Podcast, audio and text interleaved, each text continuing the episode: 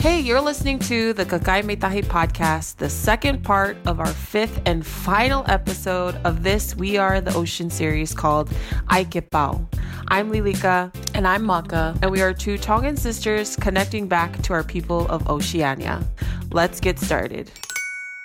I don't know if anybody noticed, probably nobody noticed, but I didn't say that we're connecting from opposite ends of the Pacific Ocean because Maka is here in Japan. Should I insert a yay? No. But yeah, Maka's been here. Yeah, we're actually sitting here in my Japanese kitchen where Buana always records, or Lilika always records her part of the podcast. Yep. So this is the first time where we're doing this in the same room.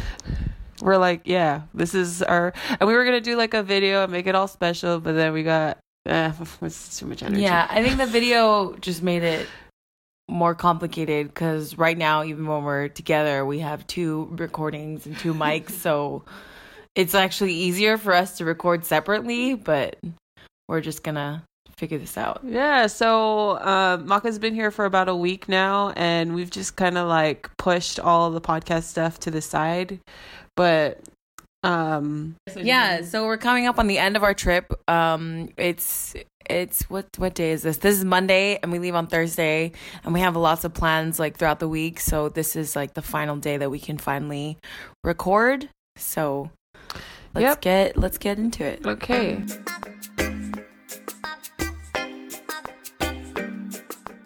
Talanoa 'a e Kāinga is something that we got from our mom, which it translates stories by family. We were always interested in bringing on and featuring members of our family and kind of getting their perspectives of their upbringing, their perspectives of how they feel culture has influenced their life, or our Tongan culture has influenced their life, and maybe how they feel about, being raised in the diaspora if they were, and, ties to all of Oceania and how that affects how they live their lives. And today's first featured family member is our youngest sister, Eveloni. So there's eight of us, and like we said in the first episode, I'm the oldest, Maka's the third, and Eva's number 8. We have all the siblings in between, and hopefully we can get them sometime, on the podcast as well. But our first guest is Eveloni, Eva for short. She's here with us, chilling on the couch. We're all here in one place.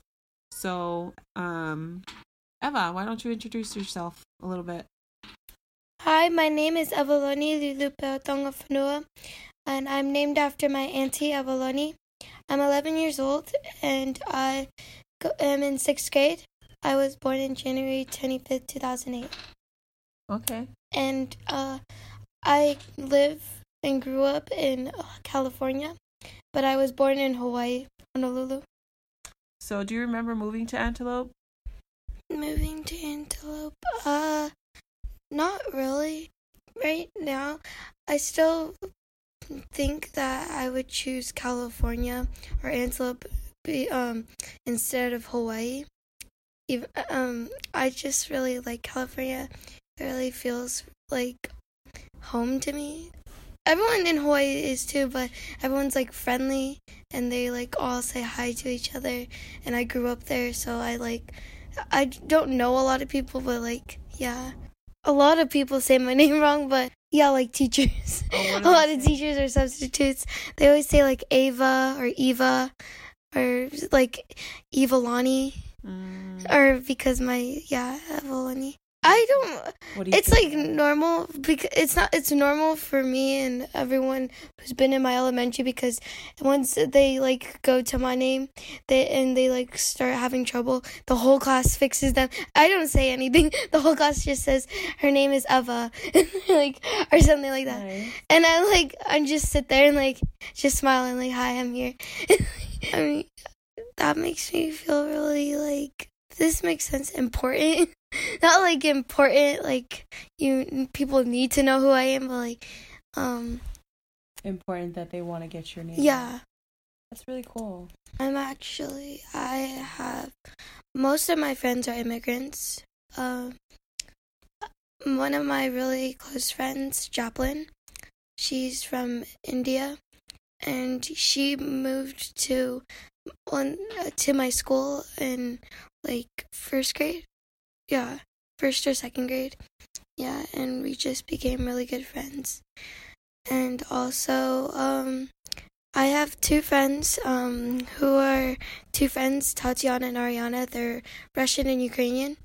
And I've been friends with Tatiana for a long time, and she's really nice to me. She's really nice.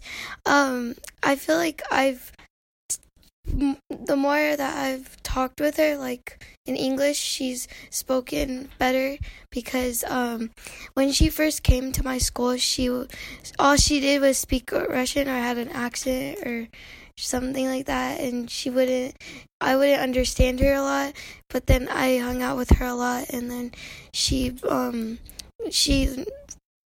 like got to know more English words. But yeah, I know Tongan. I wouldn't say a lot, but I know Tongan to understand some words, and I know how to speak some words, but like not pronounce it that well, but I can speak some. I remember the Tongan word. Well, so I had a really nice teacher.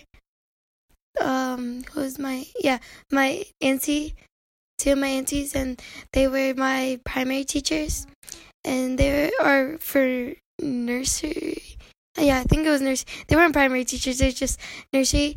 I think I was in nursery in the Tongan ward, and then we moved out, yeah, to the Antelope ward.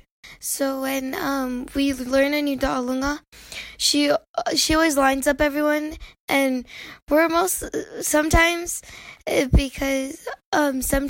in the beginning everyone is like loud, but then we quiet down a lot so we can like learn. But we each get in a row so everyone could see. So the small kids in the front, and then so everyone could see. And then we do our starting move, which everyone does, is like we bend our knees and we foo. And everyone does that, and then she doesn't really like correct us if we're like not bending that low or anything until the end. So she does that, and then we quickly go to the first verse, and then she like teaches us our first step and then our second step, and then she plays the music for the first verse, and then we do that, and then we break into groups. And then teach, like, the older people teach the rest of the kids. And one time I got to teach a group. Oh. And so, yeah, it was really cool. And so we taught, like, the first verse. And then we come back together, and then we keep on doing it. And then every Saturday we would keep on going back to the studio and do that. Like, if we do a move, she says, so we're going to do, like, we put this hand here, and then we put our foot faces that direction, and then when we get it right or wrong, if we get it wrong, she says, I don't know if she knows she's doing this, but when we do get it wrong, she says, you have to know what this is, like, you have to, like, get this right, because this means something, like, and if you do it wrong, it's going to mean something totally else, something off. Or something. But she tells you what the something is, right? She does. And I was like, I never knew that. I thought it, because like there's a lot of there's a verses like the verses of the song that I think it means something else, but then she teaches us the actual meaning. And what's her teacher's name? Melemasima, my auntie. What's the one most common Tongan phrase that you hear? Tala ē Fonua. Who says that a lot? I just hear it a lot, like because me and my brother David, we always play, and every single time, like even if we're like outside, or we're doing like we're not even doing that much or anything, we're just like we're running outside, they say "Tuko vahinga" and come and clean up or something, and they were like, okay, you don't have to yell about it. Like, okay. And so we just listen. I listen. I don't know what David does. I listen or something. My friends, so they asked me like where I'm from. I said that I was born in Hawaii, but I'm actually Tongan. And they're like, what's that? I said, and no, at first I said Polynesian, and they said, what, Poly what? And I was like, you don't know what Polynesian is? And they said, no. And I said, well, I'm like Tongan. I said, I'm Tongan. And then the next day they said, they were showing me pictures of what they researched. I was like, you researched about Maya? I was like, I didn't think, so cool. I was like, you actually did that? They showed me, like, hakas, the, like, boys dancing and the girls doing Ta'olunga pictures, and I was like, that's so, I was like, I didn't think you were actually, like, gonna, like, go into that or think about that. For my spare time, I love looking at the books that our parents made. These books, we would always, we had books that would have memories or something with it. I would always, like, go into other people's, like, journals and look at their pictures and everything, and then I would look at the family tree. You mean our achievement books? Yeah. You would go into our... I would go in, because, like, no, everyone was, like, on their phone or something. I was like, I'm bored, and no one came. No one was like, no one said anything. So I just, like, looked through the house, and then I looked at the journals, and it was, like, I saw a bunch of pictures that, like, pictures of me that I never knew got taken. So I was like, there was this... I don't know, because I don't usually listen to long talks or anything, but there was at this wedding, and then we were at, and then one of our uncles, they said at the wedding that our family is everything to us, and that our family is built on 3 pillars. Have you saw that? No, keep going. Our family is built on 3 pillars. The first being God, and, like, you should always put your faith in God and, like, never give up or anything. Always ask Him for, like, an answers that you need or anything. The second pillar being family, and that to always remember, like, the family that you grew up with and that are there for you because they love you and they'll always be there for you and everything, like, and, like, to always talk to them. The third one, our culture, and, like, that, like, we should always think about our culture and, like, be proud of it, of our Tongan culture. Like, don't be shy about your culture. That was really, it really was, like, really cool to me. It stood out to me a lot. So we wanted to sort of reflect on what Eva shared with us because she was kind of getting exhausted at the end. And I think there was a lot of important points that Lilika and I noticed that we wanted to talk about. But maybe because Eva is just 11, we didn't want to overwhelm her with a lot of the feedback that reflections that we wanted to discuss, but so we're just discussing that amongst ourselves. Yeah, there were a lot of things that she was talking, and I wanted to, and I was telling Maka this, like, I wanted to, I guess it's a parent instinct or something, but I wanted to kind of, like, cut in and be like, oh, well, Eva, like, kind of just stop her and, like, talk a little bit more about it. I mean, I want to go into how we keep saying that she's just 11, because when I say that, like, I feel like that's kind of a reason for why I don't go deeper into, like, conversations with her because of her young age. But, like, in reality, like, no one's too young to learn about, you know, why their culture is important or why they should know their language. I don't think that's a conversation that should ever be shied away from. Yeah, I mean, I don't know. I guess I'm, like, kind of regretting now that we did. Because I think in my head, I was thinking that because this is, like, a podcast, I feel like the conversation that we want to have with her would be something that's very intimate that I feel like is not necessarily something that I would want on a podcast, like, for everyone to see. But then, like, now that I'm thinking back on, like, this is something that a lot of people may be experiencing, and I feel like we've always said that we want to model conversations for how people could have these conversations with their families. Yeah, I guess I'm kind of regretting that we didn't get into it with Eva. because like we've had other conversations with Eva about other things, and other behaviors that needed to be addressed, but because that was. Yeah, I feel like the podcast kind of makes it also like the dynamics makes it kind of like weird for our like the settings make it weird for us to like get into like intimate conversations with each other, because I feel like even now when we talk, like a lot of stuff we talk here on the podcast is not even like it's just scratching the surface of how we really talk in real life. So yeah, I guess it's I think it's a learning thing. Like we're still trying to learn our groove here, on the podcast as well. But at least we know, though, like Maka's saying, like she regrets not bringing it up. But I think that doesn't mean that we can't still, bring it up to her, behind closed doors, and just like talk about, those things that you wanted to address. Like we can still do that. Just it's just not going to be on the podcast, which is fine. But I think this time of us reflecting on that conversation with Eva is helping us to recognize those things for the future, for like future conversations with our families. Yeah, definitely. Like this is an ongoing process. Was there anything else that she said during her our discussion that kind of stood out to you?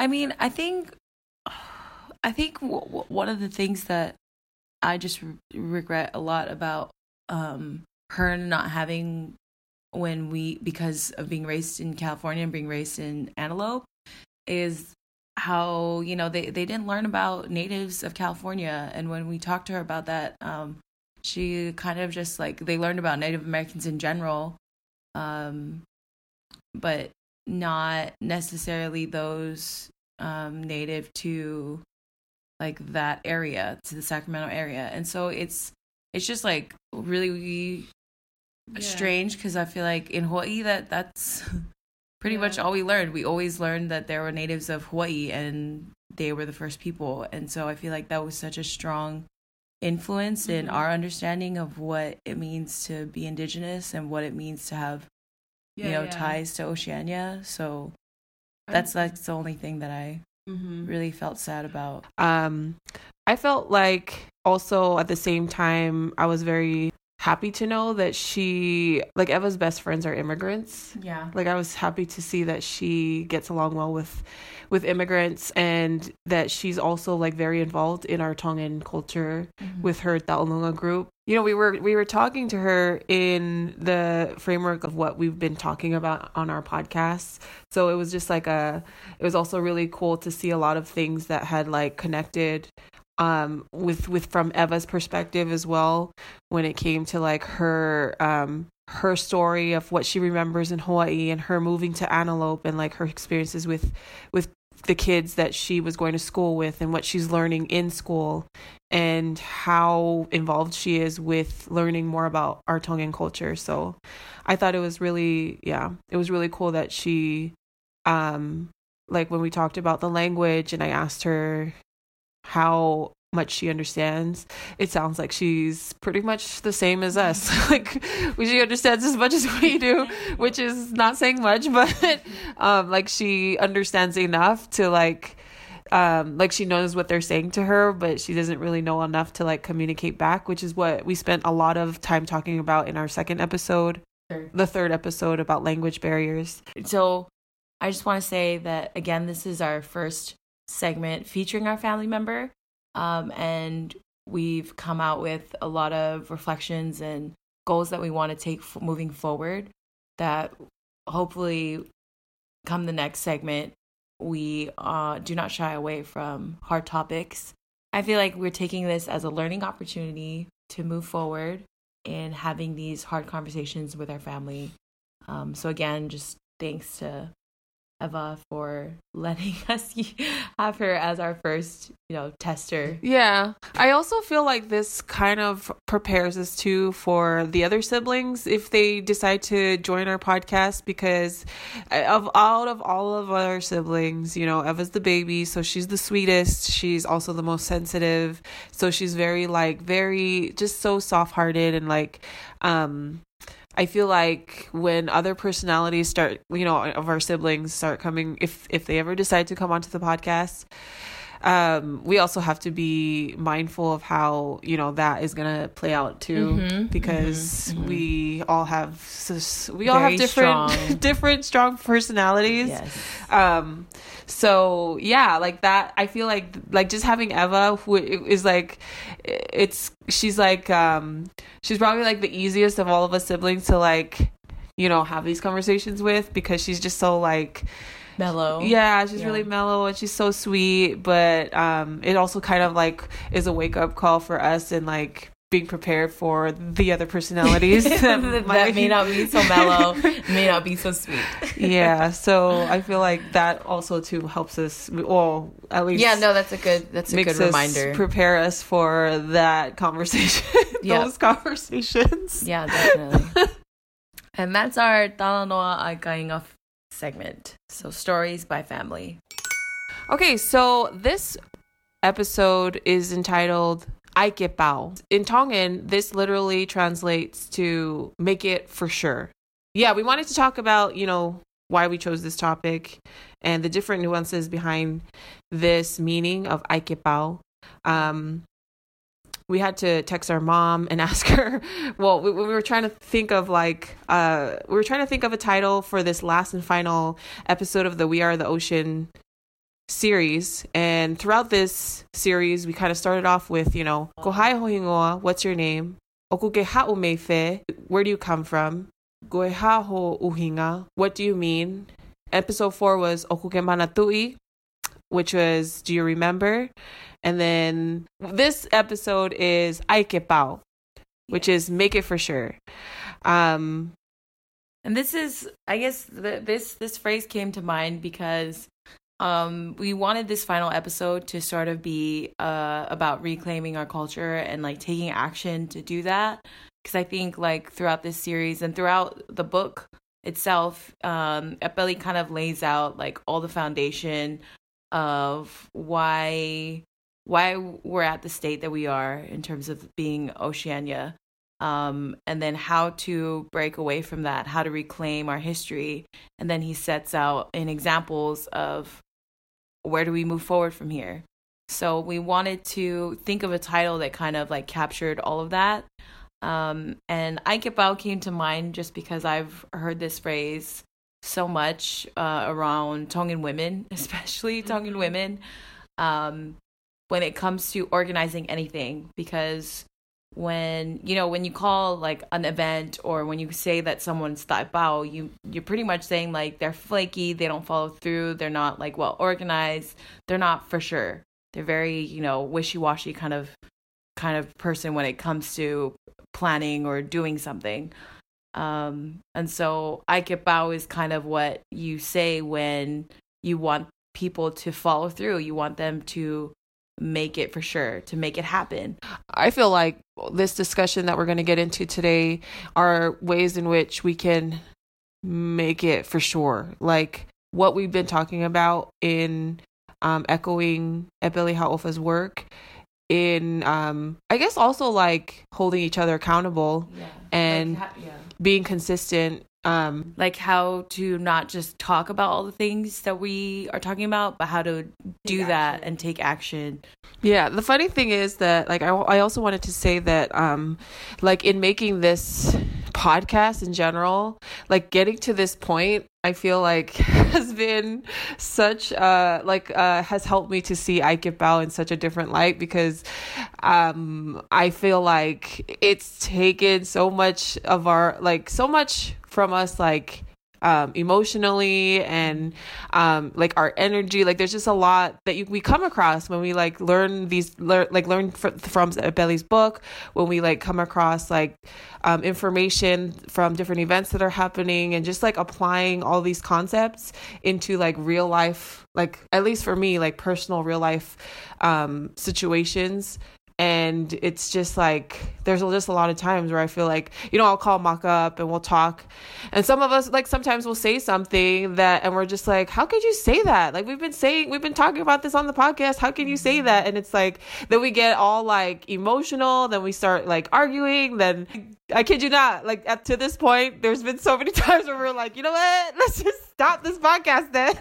But where we're like mid-recording, and then we're like, wait, what? That's how you see this? No, we can't do this. We're not on the same page. Yeah, yeah. And yeah, there just so, like, so really many moments where we're just like, okay, you know what? Why are we even doing this podcast then? Like we'll get to that point, but and I feel like that also contributes to us, like, you know, putting out these episodes very late and not like a timely manner. But Maka had mentioned before that, like, when it comes to consistency, it doesn't have to be tied to time. It doesn't have to be like, you know what I mean? Like, we talked about how, like, I talked about how I wanted to get a podcast episode out every week, but because of, you know, the things that we were learning and talking about and discussing, like I said earlier, it's kind of like held back because of all this like labor that it takes, for me at least, emotionally and like energy wise. It's like there's just so many things where you're just like, okay, let's just pause. I just want to take a break. But in staying consistent, for me, is not a matter of like being like a certain time, but just the fact that it's just, yeah, it's just matter that it's getting done. Like, even if it takes us like a whole month to get this episode out, it's like, to me, what matters is that we have these conversations. Like, we'll talk on the phone and we'll like argue, and then we'll come to a point where we're just quiet. But for me, it's like, I'm going to stay here, like, sit in these feelings until we're both calmed down and we both like are like, okay, let's get back to, you know, like, let's get back to it. Like, we kind of like come back to what's more important here. Like, that you're right or that you're wrong, or is it more important that we're like helping each other get on the same page? Yeah, something that I've heard also a lot when it comes to, you know, any type of movements about, like, you know, changing perspectives and growing. It's what matters more is the transformation. Like, you can do all the steps, but if doing the steps doesn't make you, like, doesn't change you as a person, doesn't force you to like rethink the way that you see the world and the way that you react and relate to other people, then they're just steps. Then you're just doing a routine. Like, what we want to, when we say like we want to be more consistent, is we want to be more consistent in that transformation part, in the growth. And yeah, again, that necessarily, like, people are always like, everyone is at their own pace, because everyone has different things that they worry about and different things that they value. So we want to stress that, like, consistency does not have to be tied to this like linear time, which is a good, you know, transition into the final essay that we want to talk about from We Are the Ocean. That's Pasts to Remember. I actually probably, of the essays in this book, this is probably one of my favorites, just because there's so many good things that I like, so many great concepts in what I'm learning and what he's sharing on how we can, you know, go back to remembering and reclaiming our culture. Yeah, we're just going to read some quotes and then kind of reflect one by one, just to keep us more together in our thoughts. But yeah, we prepared and selected some like excerpts. Well, I think we wanted to say, like, this essay, Pasts to Remember, there are a lot of things that he said in this essay that resonated with me, because of the fact that I grew up, like, learning, like, we've talked about how we learned Pacific Island history growing up, and how it always felt like it was coming from the point of view of that we were very just small, that we were just these small islands in this big Pacific Ocean. But and that I mentioned too, like, in episodes before, how when people would ask, oh, where are your parents from? And I'd say Tonga. And when they didn't know where Tonga was, then I'd be like, oh, well, yeah, that's because it's just this very small island in the Pacific that probably nobody knows about. And I just kind of belittled. I talked about how I felt like I've always belittled ourselves as Pacific Islanders because of the way I felt people were talking, or how I was taught to look at ourselves. And so this was the essay that helped me to see us in a better light and see myself as a Pacific Islander. Epeli Hau'ofa talks a lot about how we can reconstruct that narrative of how people talk about us and how we as Pacific Islanders, like ourselves, perceive ourselves and perceive our past. Right. Yeah. Yeah. So in the very like first few lines of this essay, he talks about how he has this very firm belief that all social realities are human creations, meaning like anything that you believe in how society works was because someone, you know, a human made that. That's not like by, you know, just born and like everything exists the way it is. Like it exists because humans believe it. And so that leads to a quote that he says that if we fail to construct our own realities, other people will do it for us. And I guess what I've taken that into my life to mean is that if I don't take action when it comes to what I care about and when it comes to like the relationships that I want to build, then they'll never happen, or they'll only happen because other people, you know, it'll only happen to benefit other people. Like other people will take whatever they can to benefit themselves, rather than, you know, thinking about, you know, the input that I have just kept to myself.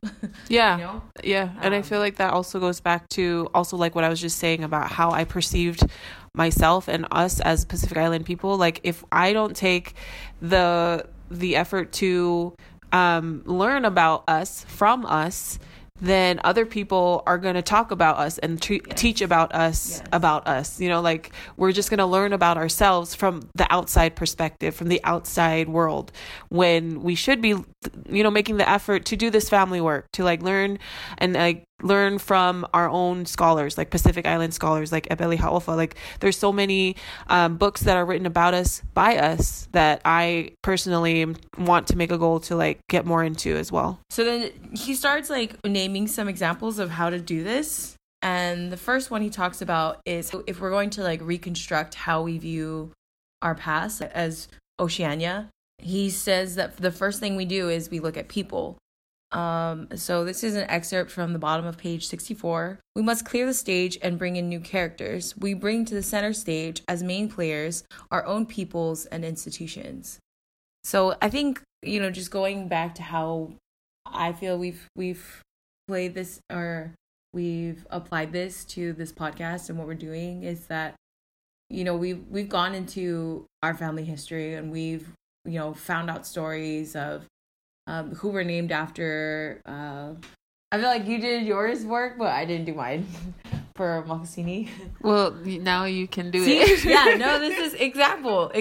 See, I'm like, this is how I can be, you know, this is consistent. How I can. This is how you can. I get out. This is how I get out. Yeah, is that we have to center our histories on people that are us. So like ordinary, ancestors or people that, you know, we still have living memories of.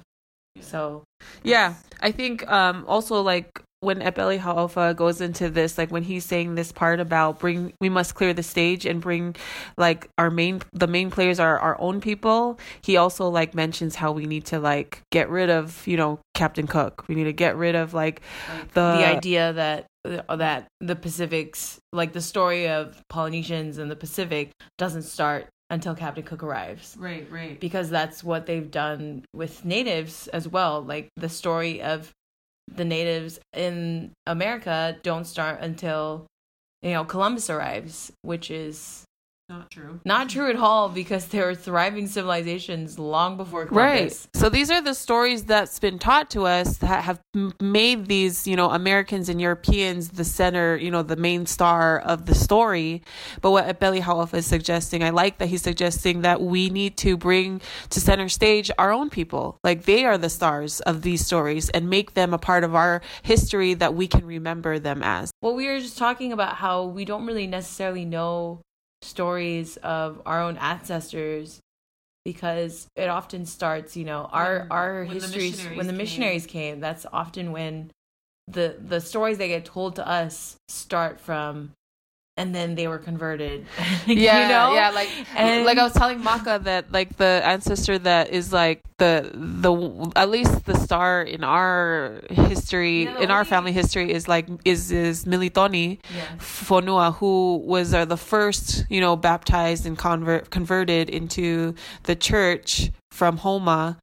But I was telling Maka, why aren't we also looking into his where parents he came from, yes. and his parents? Why does it only start with him? But it starts with him because he was baptized and he was converted into the church. He was the first, and he also started in Homa. They started the first church in Homa, the first chapel in Homa. So it was funny because we were looking back and Maka's no wait, but we also learned about Giles, because we talked about him a few episodes back. She's remember we learned about Giles? And I'm yeah, but it's because he's white. Otherwise, if he was Tongan, I don't think anybody would never have heard of him. If I don't think anybody cares. Guy, no one would know. But. But yeah, what Epeli Hau'ofa was saying in this paragraph was that it's the ordinary people, it's the ordinary regular people who are living their lives. Those are the people that need to be brought to center stage. And me and Maka are cracking up because we're hey, that's us. That's us. Yeah, that's us living our ordinary lives. Yeah. So the second quote is still from the same paragraph. As long as we rely mainly on written documents, and as long as Europeans, Americans, and similar others are seen to dominate our past as main actors or manipulators of local people to carry out their designs, our histories will remain imperial histories and narratives of passive submissions to transformation, victimization, and fatal impacts. All in all, that was just to say, that we can't rely on written histories because oftentimes they are often written by, European spectators, by outsiders. Mm-hmm. And so the only way that we're going to get a true history of how we came to today is by talking to the surviving family members, to looking and centering the people in our lives that I like that, because each generation has a different person. I feel I feel like growing up, if I were to center stage someone in my life, it would be Grandma Lilika, Grandpa Lakalahi, Grandpa Tevita, and Grandma Lote. Those are they're my grandparents, both from our maternal and paternal sides. But then I know for Lupa's generation, she'll have different people that she would highlight in her life. So, and that might be Baba and Gigi, and they're not even Tongan at all, but they've played these different, they play different roles in our lives. They might be just regular, ordinary people, but they're also just the people that are important to us. And then, in the future, they make us who we are now. Yeah. Yeah. What I'm trying to say is that it's important to do that because every generation will be different. Yeah. And just going off of another quote, he says, what is of more importance is how people, ordinary people, the forgotten people of history, have coped and are coping with their harsh realities, their resistance and struggles to be themselves and hold together. I like that, dude. Which is exactly what we just... we're saying. Yeah. Right. Yeah. I feel like that's that's really important too, because me and Maka talk a lot about, family patterns and cycles that we hope to discontinue, at least for our future generations. And one of those is family secrets, and how we want to be more open with, our families about things that happen in our lives. And those are some of the things that I wish that we could be more open in, just our family in general, is just these family secrets, and not just brushing under the things, rug. Yeah, yeah. Or sweeping things under the rug, because I feel like that causes more harm in the future than it does. So this quote in regular people coping with their struggles, I feel like that encourages us to talk about these struggles. These secrets are really people hiding their struggles, I feel like these secrets are really people that just want to hide how they're coping with things. But it would be so helpful if we knew what they were struggling with, a lot of different things that I feel like our family, we struggle with, that we don't want to share with our kids because we don't want them to worry. We don't want them to we don't want them to see that struggle and have that affect their lives. And I think also it's not struggles that are unique to just us, you know? Yeah. I think the reason why people tend to hide what they're struggling or going through with is that they think that no one else will understand them, or no one else will, you know, no one else is going through the similar thing. When really, if you just, you know, shared what it is you're going through, you'll find out that a lot of people have been in the exact same situation. Yeah. And a lot of people have found their own ways of coping with it in a healthy way, in a way that like moves everyone forward. Yeah. So I feel like, you know, when people hide things in fear that no one else is gonna get what they're going through, or no one else can help them, I feel like that's something like really based off of this false belief that everyone is living like this perfect happy life and no one is struggling. Yeah. I feel like that's also a big, that can be applied to church culture as well. When we have like these discussions at church and people just like, yeah, this is a personal experience, but I feel like these conversations that we have in relief society can be so much more helpful if people weren't like making it as if their life was perfect. Okay. And, so then he ends this paragraph saying, until recently, Pacific histories have generally been silent on resistance and the struggles to cohere that went on, mostly unnoticed through decades of domination and exploitation. So, yeah, I feel like, again, we were talking about this in a very, like, micro lens of things that went on with our own family. But Epeli really brings to light, you know, as societies and as a people, we went through a struggle of domination and exploitation, you know? I mean, just one of the examples that we had brought up in a previous episode was our ancestor Giles, who did come to Tonga and tried to start a cotton plantation. So this is like a story of exploitation, but left us, you know, not talking about it and not learning about it as kids, because we never saw that as like something that was a learning opportunity, you know? That was always something that was like, we don't talk about that because, you know, people didn't connect the dots and didn't see that this is relevant to learning how our families like has been affected by this. I just wanted to say that it's kind of scary to realize how he's saying that resistances have been silenced. Like, it's scary to think of the many things that have been silenced in the past, and what the things that we don't even know, yeah, that I feel like, but it's always like coming to light somehow. But, you know, like, even today in this world, like, there's so many things that I've discovered, like, in the past. So the movement in Samoa that was happening, I guess they just had an anniversary this past week about it. And basically, it's when the Samoans stood up against the government to get what you said, like, get their land and their chief status, chief rights back. And I had no idea that ever happened in history. But that the fact that it's like, you know, with social media and how vast information is now at like the tip of our fingers, like you learn so many things of, and I feel like these things are going to eventually come to light. But I think my thought is just that it's just so scary to know that there's so many things even today that are being silenced, mm-hmm, today. And that, but it is hopeful to see that it will eventually come to light, but it just sucks that it has to come to light way late, you know? Yeah. You know, similar to what was happening with Kuku and the turbines, or what's still happening in Kuku with the turbines, is that, you know, none of the community's resistance would be reported or would have been documented if it weren't for our, you know, connections through social media, if it wasn't for the lives that we're seeing on Facebook. Because, you know, like, the news reporters aren't reporting that. They're not reporting like what community members actually think. And so they're not centering the local ordinary people. And so I think just like stressing that this resistance again is often going on unnoticed. It's not. I think we're definitely, yeah, like you said, it's definitely changing today. Because of social media and because of access to information. But I think also more importantly, it's because of ties to the local community. Like, if we weren't friends with people back home who were living it, mm-hmm, we would never have seen what was going on. And right. So, and that also goes back to what we said in our first episode about this network that we have all across the world as Pacific Islanders.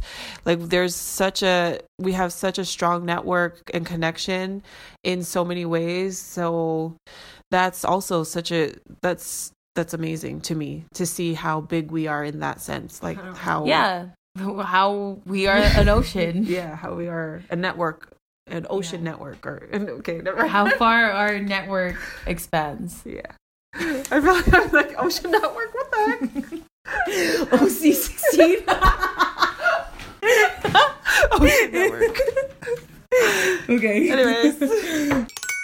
Oh, yeah. So he says, after we look into a people, we introduce into our historical reconstructions the notion of ecological time, which is perhaps both the egg and the chicken to a marked emphasis in our traditional notions of past, present, and future. So after we look at the people, like we said, we look and we center the ordinary lives of our people.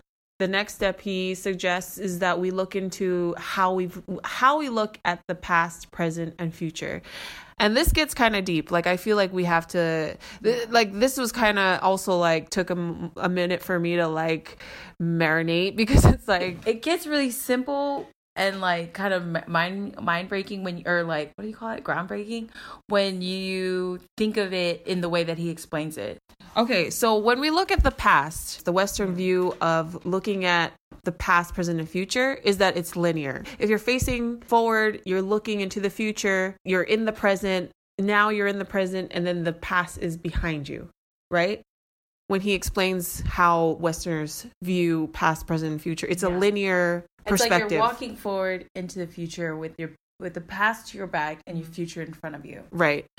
But walking along a line. You're walking in a line. It's a linear perspective. But what he's saying is that we should be looking at it as a cycle, as a circle. It's circular. Yeah.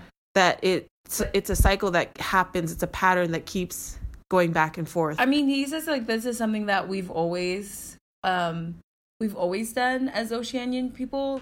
Like, when you look at our languages, the way that we think of the future is, one of the examples that he says is in the Tongan language. Okay, let me just read this part for here. In the Fijian and Tongan languages, the terms of the past are ngauna iliu. That's Fijian. And in Tongan, it's guonga mu'a. Respectively, ngauna and guonga meaning time or age or era, and liu and mu'a meaning front or head. When Fijian and Tongan preachers point their fingers to the past, they never point to the back. They say the appropriate term and point ahead. So when they're talking about the past, they're actually pointing ahead to the past. The conception of the past as ahead or in front of us is not a mere linguistic construction. It has an actual historical basis in the documentation of our oral narratives and our landscapes. The term liu and mu'a may be used as verbs, as in ausa liu and mu'a, meaning I'm going ahead of you, or more graphically in popular Fiji English, I'm taking the lead, which is the literal translation of ausa liu. The past then is going ahead of us, leading into the future, which is behind us. Is this then the case of the dog chasing its tail? I believe so. From this perspective, we can see the notion of time as being circular. This is ecological time, an idea that we could use for the reconstruction of many of our histories. It sucks that this isn't in a video, but or the best ways that I've seen this explained is that, this was something that Jamaica did in one of the events that she was talking about, where she was telling a story of Hi'iaka and Pele. And she was saying the way that, Europeans tell stories is like this. They tell it in a line. But the way that we as islanders tell stories, we tell it like this. And she was making circles with her hands. And I feel like everyone can relate to that when they hear, any older relatives speak. They're always going in circles. We don't think of things that happen in a linear progression. Things are always affecting, we're always reminded of something else, and we're oh yeah, and then that's why that happened, and it's always going back in a circle. And so when you think about it, naturally we actually do think in circles. Mm-hmm. That's the only way that we can remember things, is if we're repetitive, and being an oral language-based society, like that's the only way that we could really remember where we came from, was when our pasts were right in front of us and we were always reiterating that circle. Yeah. If there was a way that this could be explained in English terms, Epeli Hau'ofa says the English language incorporates this notion of the past as ahead and future as behind, as in when we say things like, let us pay tribute to those who have gone before us and the generations that are coming behind us. So the quote that I wanted to share here from this concept was that the past is ahead in front of us is a conception of time that helps us retain our memories and be aware of its presence. What is behind us cannot be seen and is liable to be forgotten readily. What is ahead of us cannot be forgotten so readily or ignored, for it is in front of our mind's eyes, always reminding us of its presence. Since the past is alive in us, the dead are alive. We are our history.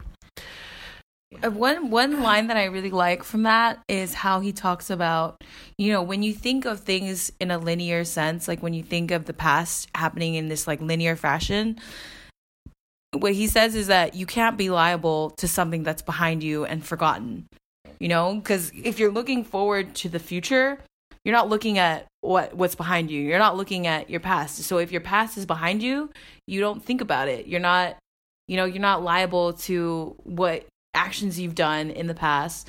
And I feel like that's very common in, you know, Western society, when especially when it comes to like this type of work of, you know, reclaiming your past and relearning like anything that's happened before, is a lot of people don't want to look back. Mm-hmm. A lot of people don't want to look back because they don't want to be liable to everything that they and their ancestors are responsible for. Mm-hmm. When we, as you know, a lot of societies who've been oppressed, whose lands have been stolen, whose languages have been taken from us, we are always having our past in front of us because it still affects us to this day, because we still see that.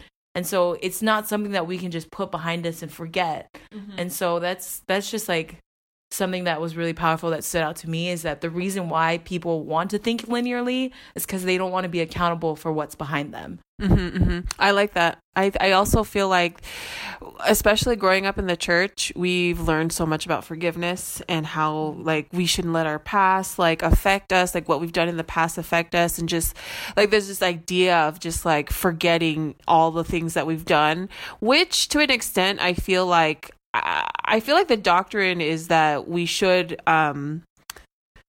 we shouldn't dwell in the past, but that we should be accountable. Like, I feel like that... Well, that's part of the repentance process. Yeah. Restitution. That's the word that I was trying to think of. So when it comes to the steps of repentance, there's always the step of restitution, which means that if you wrong someone, you have to correct that wrong. Mm-hmm. You have to be accountable for what wrong action you did. And if that means, like, you stole something, you need to give it back. Yeah. If you need to make amends for whatever consequences you were responsible for. Right. I feel like that's this idea of seeing the past, present, and future in a linear perspective doesn't allow or make room for people to like be accountable for what they've done in the past. Exactly. That's why it's so important for me to learn this concept of like seeing the past, present, future as a cycle. You know, and I feel like that's important also to teach like my children. Like, I feel like that's how I wish I knew this early. Like, this is such a cool concept to know and to learn about, like just seeing how things work in a cycle. Yeah. And how your actions matter. Like, your actions will affect. And it comes back. It comes back. It always comes back to you, because it's a circle. Right. Exactly. Yeah. And so, like, the next concept that he gets into is how that this is even a natural pattern. Like, the cycle of time in nature is also circular. Mm-hmm. When it comes to seasons, when it comes to, you know, days, like, it's all happening in this, like, circle. Mm-hmm. And how he says that you can see the leaves, you know, they first in the winter they die, but in the spring they start growing, in the summer they're in full bloom, and then fall they start dying again, and then winter they're gone. Like, it keeps happening in a cycle. You know, so it's important for us to see that it's such a natural thing for things to happen in the cycle, and for us to think in circular, like for us to think of how our world works and how our past and present and future is in circular time. Like that's such a natural thing. Yeah, and it's just interesting because it's like he talks about it and how like that's the reason why we as Oceania think in circular is because like all our rituals, everything that we did was always based off of nature, and nature goes in cycles, and so thus we think in cycles because we always know what the next season's coming forward. Like we always know that like this is like we always know what to expect. Mm-hmm. And so because we know that it's a circle, that's how we like prepare everything. So Maka was just saying like, it sounds like we're going back to like a lot of things that we've already said in previous episodes. Like, oh yeah, like we said in this episode, what we said in that episode. But Maka was just saying how it's like, that's okay though. It's everything circular.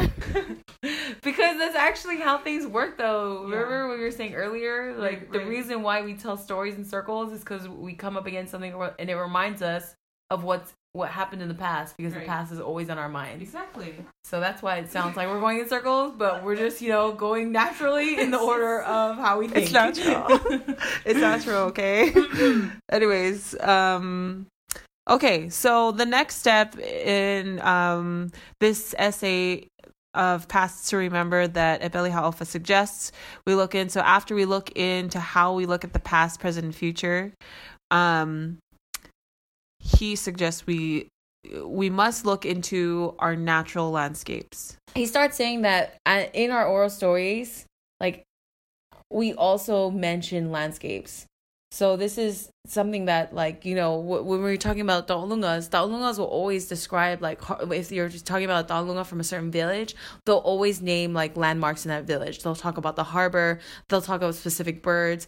They're always talking about their surrounding landscapes, because those are, you know, markers of where you are. One of, like, the lines that we really liked from this paragraph was, when you're looking at our landscapes is our history of movements. One thing that I'm thinking about, because we talked about this earlier too, we were talking about, like, you know, development and like people you know, living in like modern houses and like modern like condominiums and like all these high rises, and you're talking about like you look at it and you think like, I feel like now like a young millennial like who's kind of clueless would think like, wow, that's so cool, they look at this amazing thing. But someone who's so tied to, you know, living off the land would see that and think like, where does all their trash go? Like where does all the cycles of knowing that, you know, every action and everything that you use from the land is going to go somewhere too. Mm-hmm. Like when you think of like how we take care of our trash in the modern society, like it's just like ridiculous to think that that's modern, that that's like modernization, that that's better than what it was in like living in a sustainable lifestyle, you know, because all the trash is just piling up somewhere. Mm-hmm. And all the like sewage is just going to some place that we don't even think about, because we're not living as if, you know, we're not living in this cycle of knowing that like our resources are limited and knowing that like nature is here to provide for us, you know? And so that's just something that's, when he was talking about like the part of like if we realize that our livelihood comes from the land, we would think very hard before messing with it and damaging the cycles that provide for us. Mm-hmm. So that's just something that I feel like is very, very, very eye-opening. Yeah, it's eye-opening, and also takes like so much awareness, I feel. Yeah. Like, especially for millennials. Like, I mean, people in this day and age who have grown up, you know, never thinking about it. Yeah, that's like hard for people to like separate themselves from, to like actually look and understand like that idea of like, there actually is a better way to live off of the land than this, because they just don't know you know, people are born into, like, just born. Yeah, no, I think that's why it goes back to, like, how there's that forgotten connection, because we all came from some society right. that used to live off the land. And I think something that this is also reminding me of is, like, how our grandpa would always farm. I mean, I think we mentioned this before, but I feel like we really didn't value how important that skill was until, you know, like, until now. Like, I'm just thinking about how, you know, if the world comes to a time where, like, grocery stores are no longer a thing, mm-hmm. like, I wouldn't be able to survive.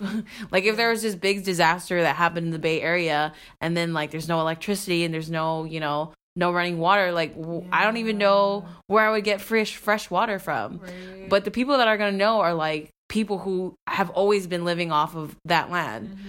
And so it's just, like, sucks that like we had all this knowledge in our grandpa, like we had access to this, you know, if we just never thought, we never asked, we never thought it was valuable, like, to learn how to farm, even though he was farming, like, right next to us. Mm-hmm. So that's kind of, you know, it's sad, but it's, like, a good reminder to, like, take action now. And, like, because there are so many people that are still doing that, like, you know, in smaller communities now. But people have, like, community gardens, mm-hmm. people have community farms, and, like, land trust that you mentioned in the first episode, how they're living off of the land and using that, like, I feel like that is also a good connection too, in learning how to, like, live like a sustainable lifestyle. Okay. Yeah, so that leads us to the next point that Epeli brings up, is that, you know, because of living off of the land tells us our stories. You know, when he talks about how a lot of our oral traditions, it's in a lot of our oral narratives, it's really important to mark, like, landmarks, to tell the stories of where these great battles happen. Stories of, you know, where our parents, like, our ancestors were born, routes that were taken to show people's movements, where people used to live, like burials, burial grounds, shrines, temples. So he just talks about how, like, important it is that that in the oral narratives we are also, like, marking where we are, mm-hmm. And how because of that, like, he says that, what is this? He says, like, all of this movement and all of this, like, everything that's happening is recorded in narratives inscribed in the landscape. Mm-hmm. So he says that our natural landscapes then are maps of movement. Our natural landscapes then are maps of movements, pauses, and more movements. I like that. Yeah. I like that because every time we go visit, like here in Japan, when we go visit a castle or like a shrine, it's always so cool. Like for me, I always like try to picture how it was back then. Mm-hmm. And I always try to like imagine what it would have been like for me to be standing in that landmark mm-hmm. at that time. Like I always try to, like it's always something that I think about when I visit these like historical landmarks. I was like, this is so cool. Like so many years ago on this very spot, like this probably happened or this battle was happening, you know, like they always have the information too that you read that what that temple was known for or what that landmark was known for. So I like that he's saying that it maps out the movements, the pauses and the more movements, because it's like such a way of like capturing. Yeah, that's really cool because in the next paragraph he also goes into this chant that's like one of Tonga's most ancient chants, and it's called the Me'etu'upaki. It's a chant that reveals a voyage from Kiribati to Tonga, and he says that he believes that this chant was used as a sea route, as a map to chart how to travel from Kiribati to Tonga. Distances were measured and how long it generally took to traverse them. It's really cool to see how functional the chants were. Like they weren't just performative and decorative for like occasions to perform them. You know, they were used as something that was functional in helping people travel. And I feel like again that goes down to basically, like, if people were to burn all the maps and, like, no maps were to exist anymore, if you knew these chants, you could still travel and you could still find your way along the ocean. Right. And I feel like that's such a cool power that, you know, oral-based societies had. Yeah, because that's just something you can't take away. Yeah, like, you can't burn it. You can't tear it away. Like, it's, like, in there. Yeah, exactly. So that's just something that's really cool that I never really thought about. But then off of reading that, he goes into the very next paragraph about how our landscapes and seascapes are thus cultural as well as physical. We cannot read our histories without knowing how to read our landscapes. When we realize this, we should be able to understand why our languages locate the past as ahead or in front of us. It is right there on our landscapes, in front of our very eyes. This part is kind of cool when he says, like, how often while traveling through unfamiliar surroundings have we had the experience of someone in the company telling us of the associations of particular spots or other features of the landscape traversed with past events. Mm-hmm. And I feel like that's something that, you know, that, like, even just being here in Japan, that Lilika does with me and Eva. Like, whenever we go somewhere, Eva, she'll be like, this is where we go to eat all the time. Mm-hmm. Or, like, this is where this happened. This spot right here, this is, like, where me and Maka used to run. You know, so it's just so interesting to see that, like, this is such a natural thing that comes to people when they show, like, guests around, like, places that they live now, is they show, like, they always mark it as, like, this is where this happened. Yeah. And I feel like that also happens when I go back to Lā'ie. Yeah. And, like, when I see, like, our old street, Lanihuli Street, yeah, like, I can still picture, because we have so many pictures of it too, but just memories of us on the driveway, like, riding our bikes, or on our bikes going to Sandstore, or going or riding to school. Like it's really it's really cool that can happen, like how a landmark can bring back all those memories. Mm-hmm. But also, like, mapping things out, because you're like, oh, I remember this. Like, when I go back to Lā'ie, like, if I were ever to forget where Samsor was, like, you can just, like, I can just go stand back on that street and be like, okay, you go straight and turn right. Like, that's true. Dang, that's, like, real. Like, people don't really know how to explain, like, how to get...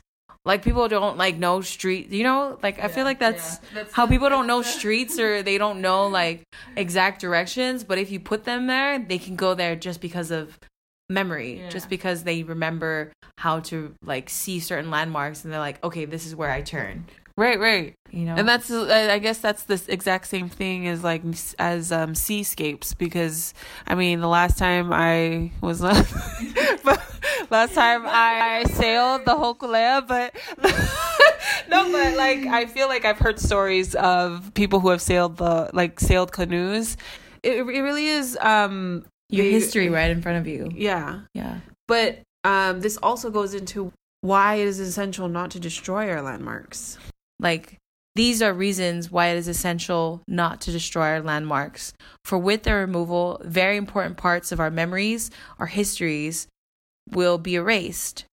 I feel like this is kind of, you know, why there's so much resistance to people redeveloping any type of land.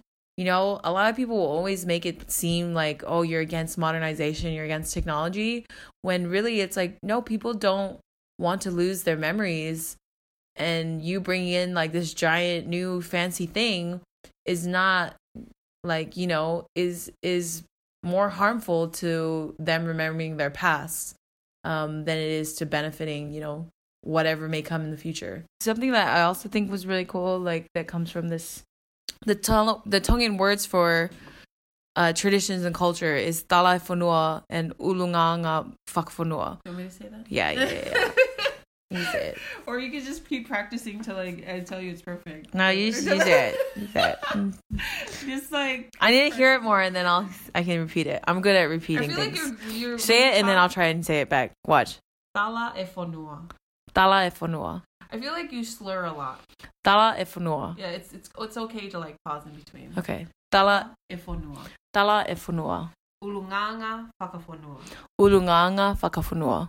I feel like I'm in primary and our mom would like make us repeat the words back to her. Or if you're like, but I was really good at listening and repeating. I'm really good at that. I don't know how to say it, but if you say it, I can repeat you. You can just like mimic it. You're like good at parroting. I have a really good ear, so that's all I'm saying. I just wanted to make the point of how like even in the term for tradition and culture in Tongan, it literally translates to stories of the land and the ways of the land. Like, it's not disassociated from the land as the words tradition and culture could be in English. Like, you can't disconnect it because it's always focused on the land. Mm-hmm. Like, that's literally in the term. Yeah. So that's just, like, the point that I wanted to make is that it's always, like, the center is the ways of the land and the stories of the land versus, like, the ways of the people, you know? Mm-hmm. So... That's really cool. It, like Maka was sharing, how the Tongan terms for traditions and culture have the words fonua in it, Tala ē Fonua, and 'Ulungaanga Fakafonua, which literally translates to stories of the land and the way of the land. It shows like how connected like Tongan people are to the land, and not in the sense that it's just that it's sacred to them, and it's like it's so important to them, and going back to that video that we were watching, how those two examples of what Shamwe shared in those two stories of how people share how they want to be so connected to the land and they want it to be so close to them in everything that they do, which is also like a symbol of what the ta'awala is like, having that around them. They want to be so connected. No, yeah, I think that's really cool, because I've never, I didn't know that about the ta'awala. I feel like we've always like been taught how like there is this like aspect of respect when wearing it, and it's like a form of like being humble when you put it on you, and I feel like that's always been communicated, and that's like the meaning that I get when I have it on, but I've just never like known that how tied to the land a ta'awala is, and how like in the Tongan culture like you're literally bounding the land around you. So one of the things that he gets into also is how, like, you know, he's like throughout this he's talking about like how we are so connected to our land, and then he brings up how so many people throughout the Pacific were relocated for the purpose of, you know, military developments, for, you know, nuclear detonations, for so many things that like just completely removed people off their ancestral lands. And he talks about how like that is the same order of enormity. This is another quote. So that's like comparable to the destruction of a nation's libraries, their archives, their museums, everything that they have that's a record of their existence is gone when you remove them from their lands. Mm-hmm.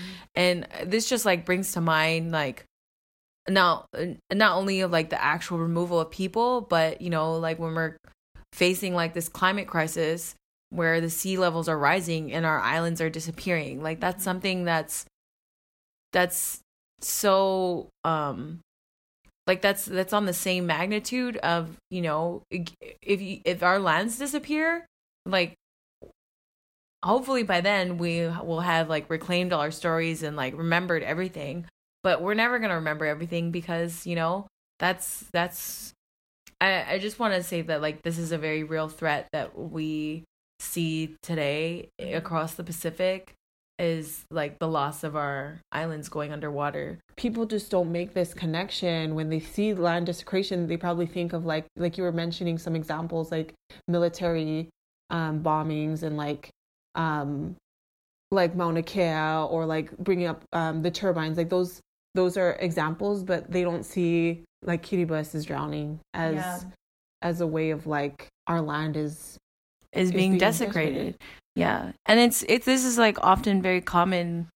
I mean, we're just sharing like things that we've recently learned, but has always been, you know, taught amongst people who are facing like relocation due to rising sea levels, like right now and like within the past decade. But Something that they've, like, a very valid point that they continue to bring up is, like, why is it that the Pacific and, you know, people of Oceania are paying the price of rising sea levels when we are definitely not the ones causing it? Yeah. You know, like, if you were to take all the pollution that and trash that's, like, being generated and created and everything that's being created within the Pacific, that's, like, nowhere near the amount of the, like, burning of fossil fuels that's being done by, like, the very dominant powers of the world, namely the U.S., China, like, all these powerful nations that are causing the sea levels to rise, yeah. And yet we are the ones who are losing our homes for it. Yeah, I think it's important for me to bring that point up and making that connection, because a lot of people do see, even though we do see, you know, things of like posts, people are saying like, oh, well, we're not, like, there's the movement going around that, like, we're not drowning, we're fighting. Yeah. But like the awareness of, like, bringing up the awareness of helping, like Kiribati, like, people from the outside are probably thinking like, well, what can I do? That's just nature, you know, like, that's just how it's happening. No. Because the sea levels are right. Like, what do you want me to do? But it's like, you can start by, you know, living a sustainable life. Like, you can start by that you're creating. Yeah. In, like, that. And even when, like, people think that, like, they can't, like, they feel like that's not going to do much. Like, if you could organize, if you could support local farmers, you know, like, it's a lifestyle change that has to happen. It's not just, well, I mean, it's not just a lifestyle change. Like, it's also like something that Kaniela Ng was talking about in one of the lives from Kuku, from the Kukiai Koku page. He was talking about how, like, it has to be a change within the economy. The American economy has to shift, and we have to be off fossil fuels. We have to get off, you know, we have to get off oil. Mm-hmm. And that's going to be a huge shift for us as, you know, us as people who are who live in the States, who rely on cars that run on oil. Right. And so, like, this is like not just the lifestyle change, but like this is going to affect the entire economy. Mm-hmm. So, like, yeah. That's like the reasons why, you know, people like AOC is bringing in the Green New Deal and how it's like supposed to get people to change their mindsets, to shift and think like it's bigger than, you know, it's much bigger than recycling, you know, but like, again, like, you don't have to get caught up in like the how overwhelming, you know, changing the world could be.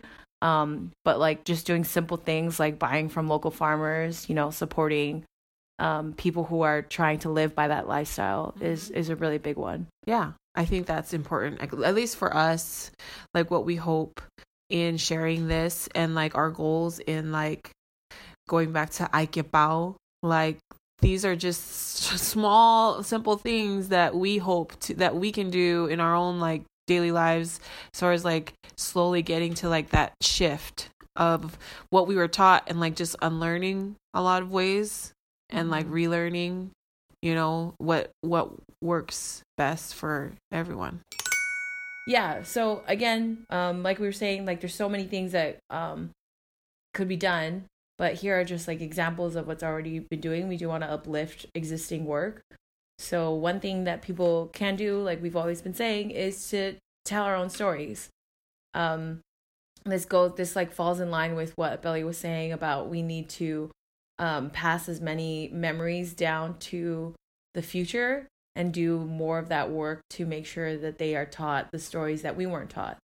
And one like really good example that we appreciated was we had made a post previously about the difference of perspectives when it came to Queen Liliʻuokalani and how we were taught of the overthrow when we were growing up in Hawaii. But someone had reached out to us. Joni Keamoai reached out to us over in our Instagram page, and she shared with us something that she had done. This was back in 2015, and she had worked on a Liliʻuokalani theatrical production, which starred Keiki from the community and was presented by the Queen Liliʻuokalani Children's Center in Waimea, Kauai.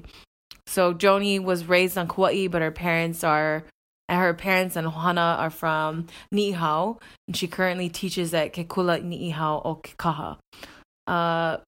One of the things that I really enjoyed about the play, again, this was like Keiki and the community that had put this on together. So they had the Keiki dress up as, as both the Ali'i and both as Queen Liliʻuokalani and her childhood growing up and going to an English-speaking school for the chiefs or children of the chiefs.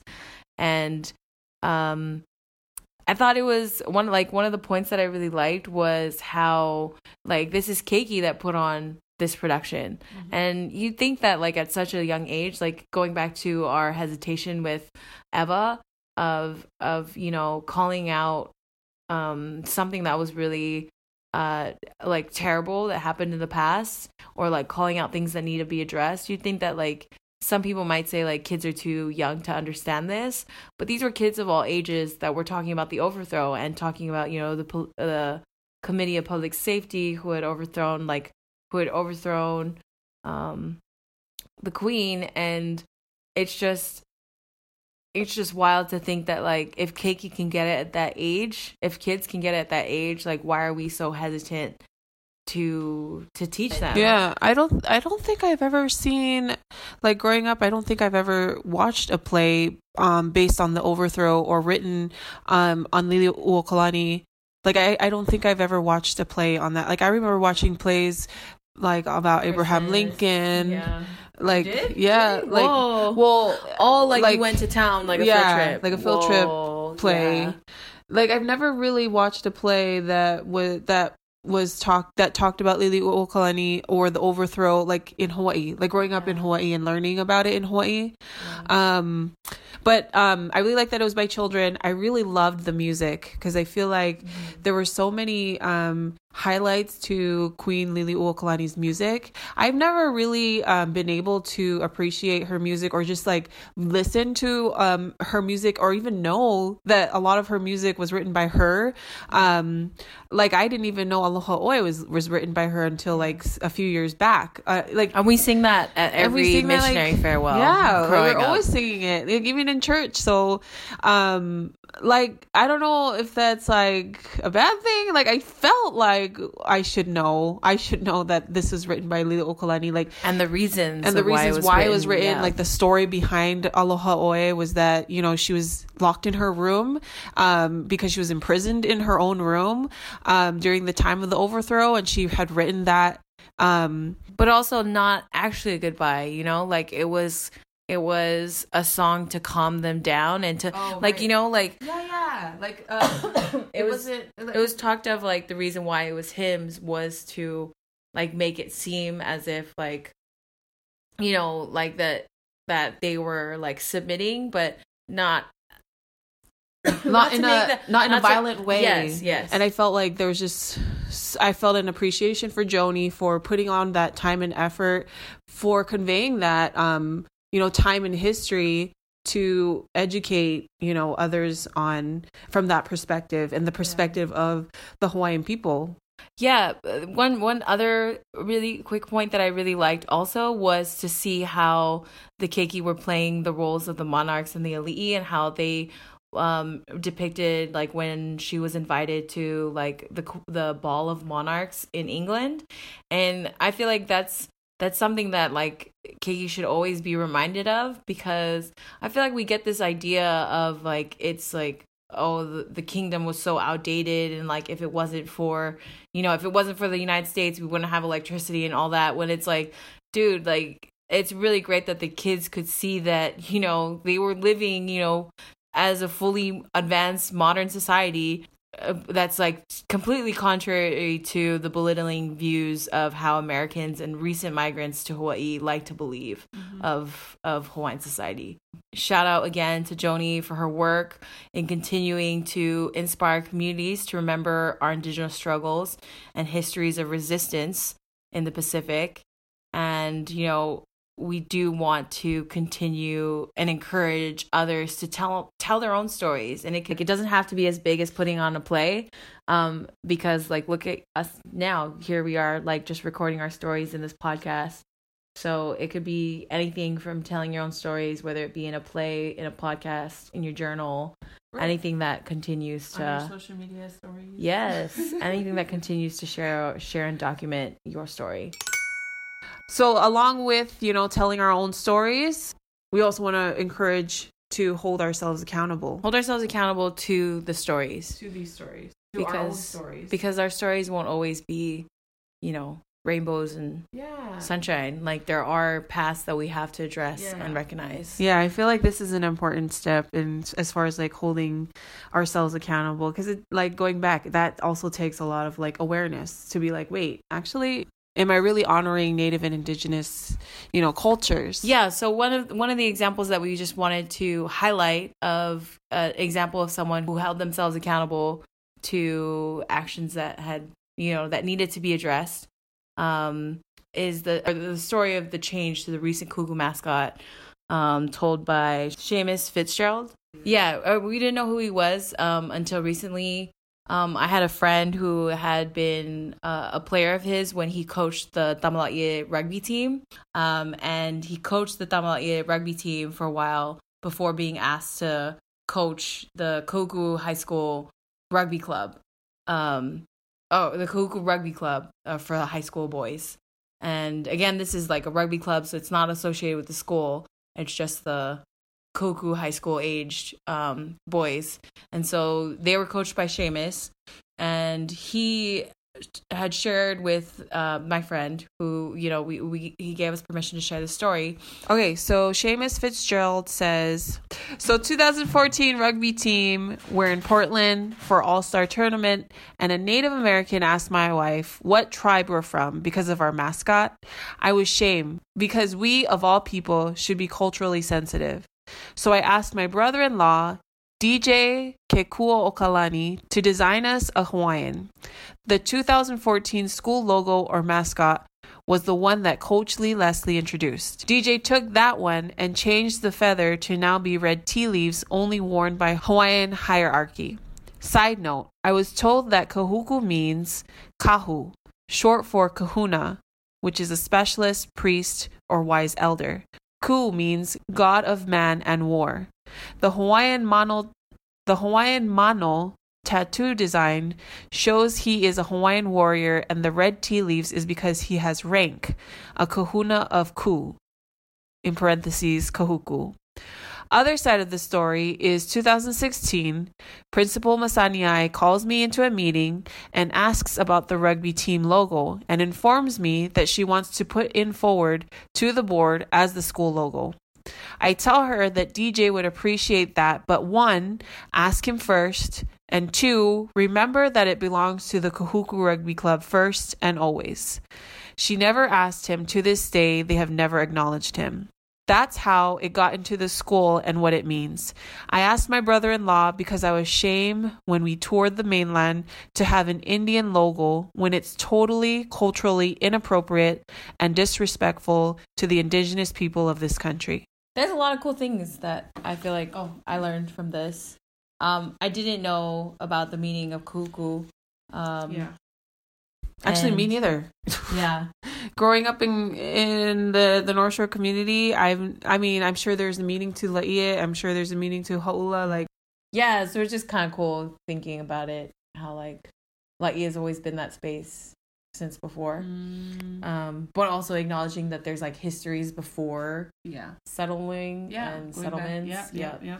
So that's a really cool meaning of kuku that I never knew. I guess so. One of the things we wanted to say was that we know that there are different versions of this story. This is Seamus Fitzgerald's story that he shared that we wanted to highlight because it's his experience straight from the source. DJ Kekua Okalani is the designer.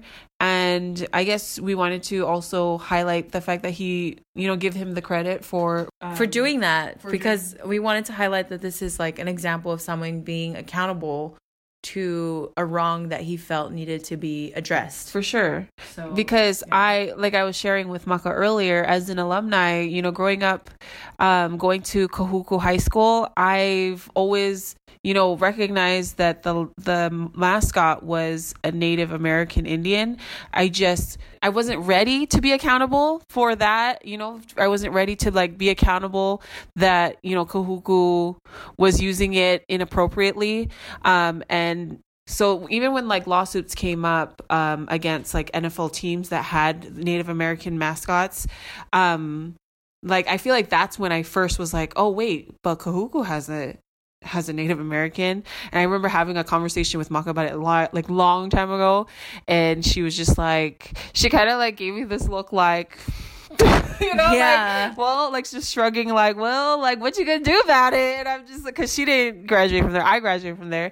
And so I felt like I just wasn't ready for that, to like to face that. And I feel like a lot of, not just me, like even Noke, like I brought it up to Noke too, and he was just like, yeah, you know, but there was no like, yo, this is wrong, you know, like there was. So I actually admire Seamus for, you know, taking action in asking, you know, his brother-in-law to design something that was more relevant to you know, the Kahuku rugby team, but also just more, also like being more respectful to Native Indigenous cultures in general.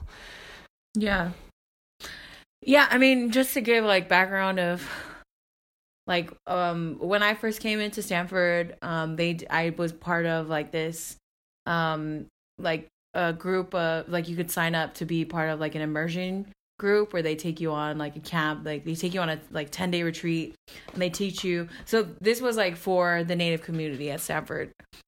The Native community has like this summer program where right before you enter as a freshman, you can go and you can learn about like the history of Stanford, the history of natives at Stanford, and then just learn about resources that exist at Stanford that can help you throughout your college journey. This is something that like I did similarly at Punahou before I went to Punahou. So I was like, okay, I'll do that when I come to Stanford too. But this one was put on by the Native community. And as part of that like retreat, they also taught us of how the Native community came to exist at Stanford and how it was organized at Stanford.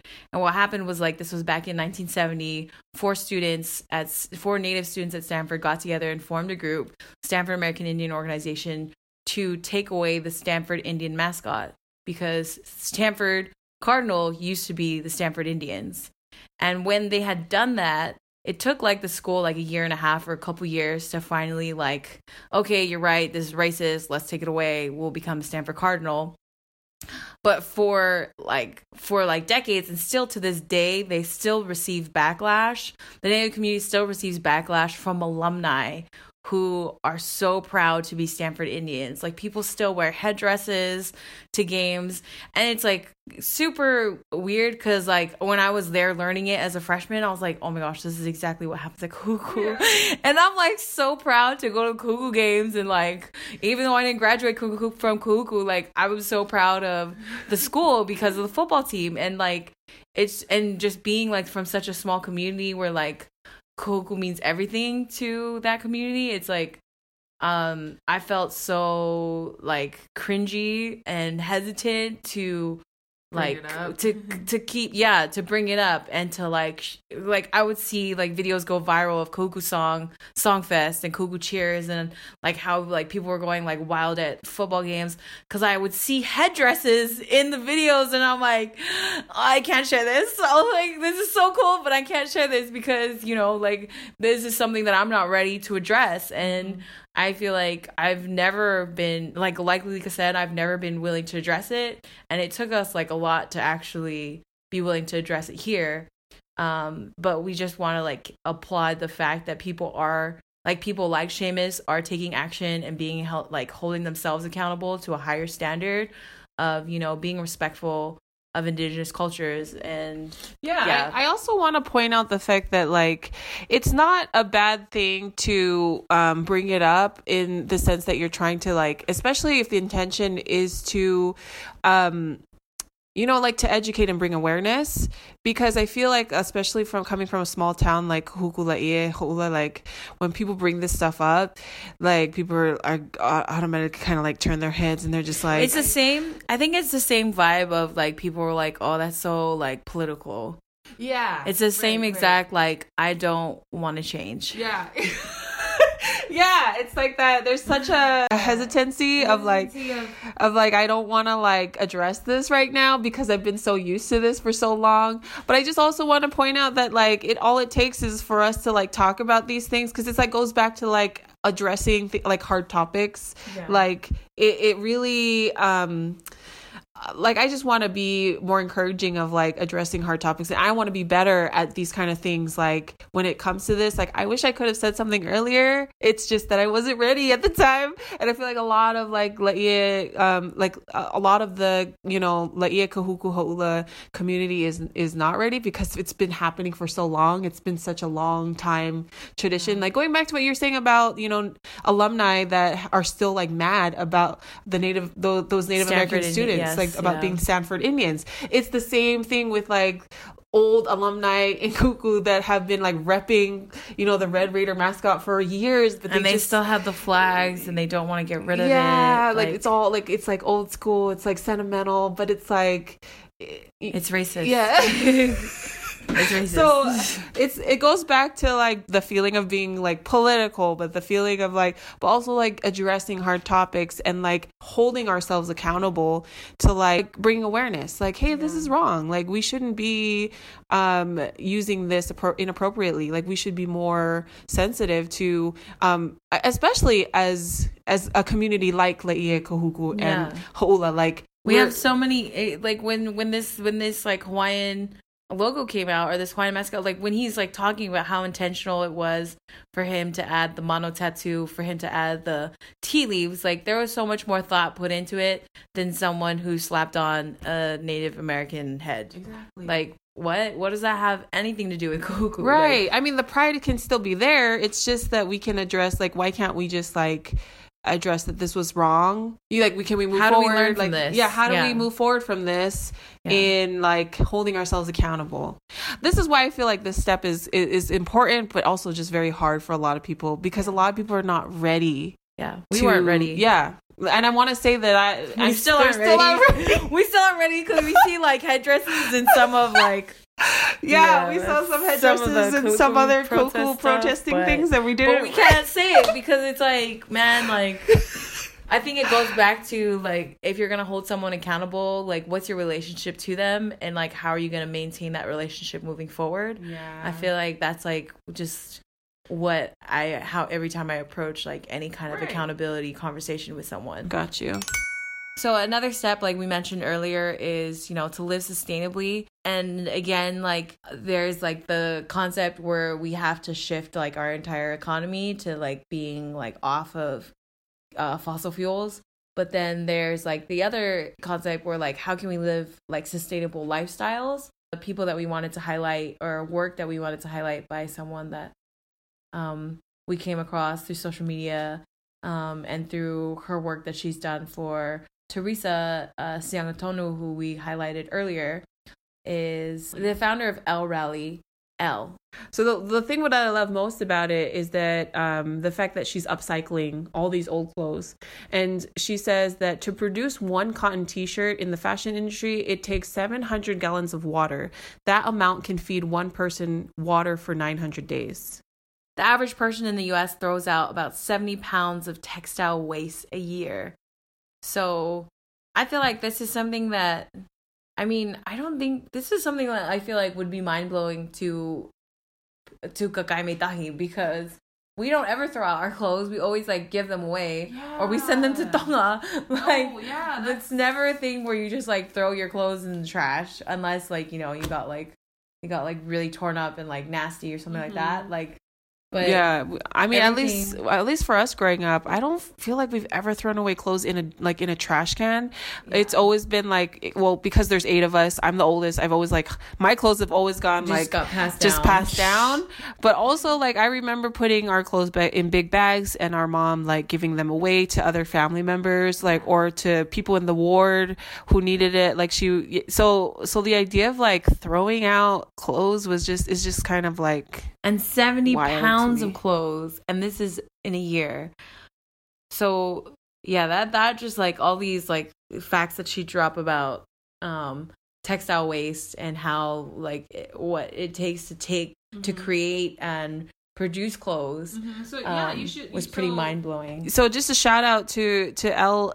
Her Instagram page is at Elle Rali, ELLERALI, and so she'll share on her Instagram stories how she's making, how she's sewing these clothes, but she'll also share a ton of very useful information about the environmental costs, of clothing, and so it's really manufacturing. I feel like it's very educational.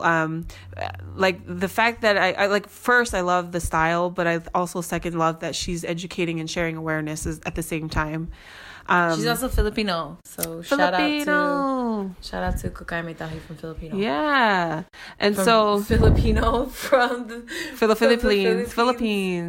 Shout out to Elle, creator and founder of Elle Rali, and for continuing, changing how we think of where our clothes come from, and changing how our clothes can continue to be used after we've going back to the cycle of thinking, where it's coming from, where it's going, it all applies to all this that we've been talking about.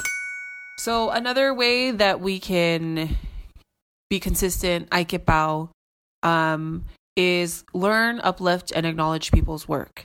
And throughout these series, we have a Malia highlight segment. There have been, people we've acknowledged that have done different things in our Kukiai Mitahi community. Yeah, I feel oftentimes when people are doing any kind of community work, any kind of community organizing, or any kind of service to their people, they often go unrecognized because they're just so busy doing that you don't really get the time to understand how meaningful of an impact your work is having on the people that it does affect. Yeah, they're always behind the scenes. They're always behind the scenes. Yes. And so I think just in sharing, in taking this action of learning of who's putting on this work, who's doing all this work, and uplifting that work, acknowledging their work. I feel that's a huge meaningful thing to do. I think the reason why I kept wanting people to I kept asking people to make videos for Kahuku when I would go to different events and different talks was because I feel it's such a small community, and I mean maybe I shouldn't say it's such a small community because it's actually a huge community. It's such a tight-knit community that I wanted them to know that they were being heard. I wanted them to know that people throughout the Bay and people that I've come across were listening to, what I was sharing. And I think this just kind of continues Epeli's point of how a lot of times resistance goes unnoticed, but the more that we recognize it, the more that we highlight them and all of the work that they do, I feel is the more that we make those connections and the more effort we put into remembering, into never forgetting that this took work to get to,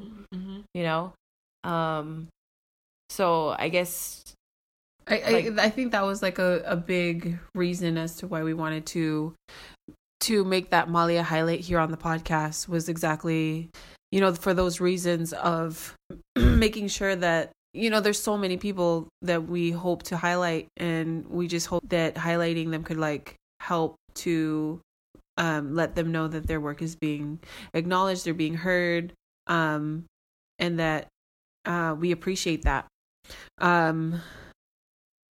And I feel making it into Maka and I have also talked about Instagram. Our Instagram page has been still trying to figure out the goals of our Instagram page.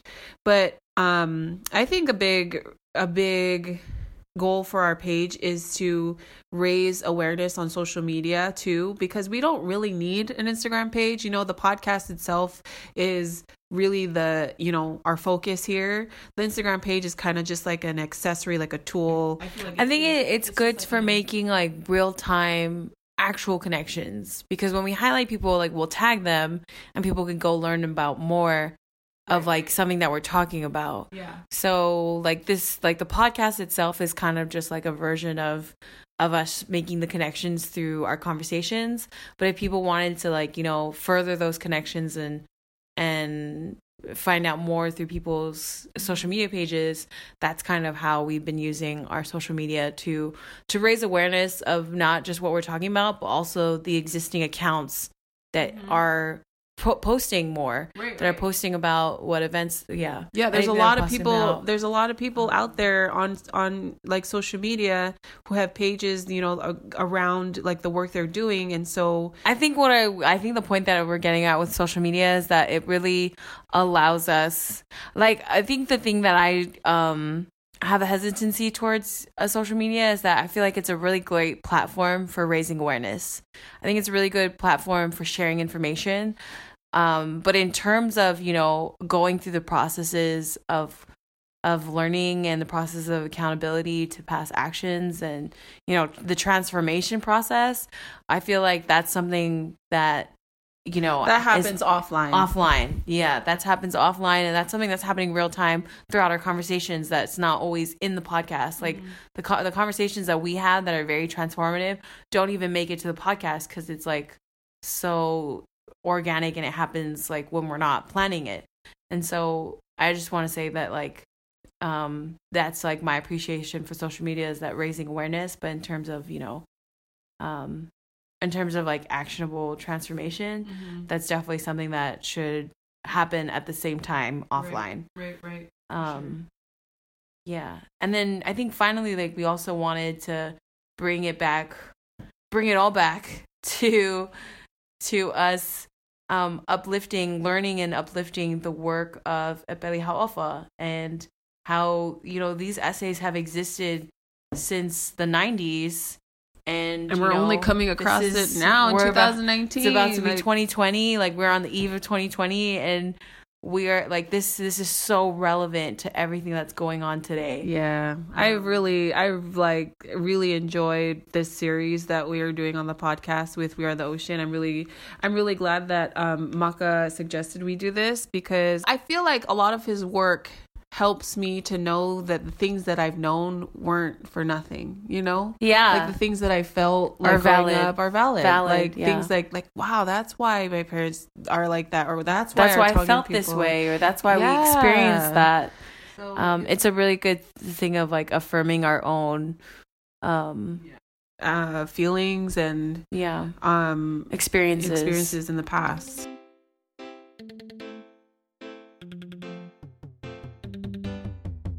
And that was the final episode of this We Are the Ocean series. Thanks for tuning in. See you next time.